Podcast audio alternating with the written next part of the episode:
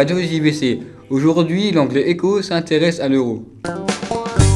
L'euro est la monnaie unique des 19 États membres de l'Europe, qui appartient à la zone euro. Mais cette monnaie ne sera mise en circulation qu'à partir du 1er janvier 2002. Seuls les États membres de la zone euro utilisant, c'est-à-dire 19 États sur 28 membres actuels. Cette monnaie unique est gérée par la BCE, Banque Centrale Européenne, qui émet cette monnaie. Elle siège à Francfort, en Allemagne. Je rends l'antenne à Sébastien. Les 19 ministres des finances de la zone euro sont les seuls à pouvoir prendre des décisions en matière de politique monétaire.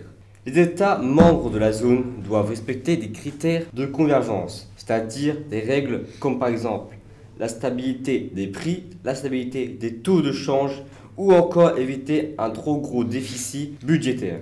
Le dernier à avoir rejoint la zone euro est la Lituanie depuis 2015. Je passe l'antenne à Théo.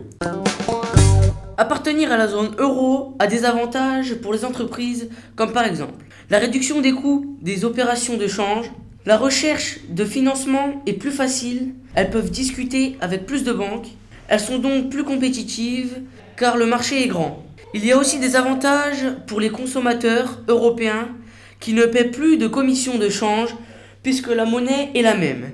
Ils peuvent ainsi comparer les prix plus facilement d'un pays à l'autre. Et nous espérons que cette émission vous a plu et nous vous donnons rendez-vous prochainement sur Radio JBC.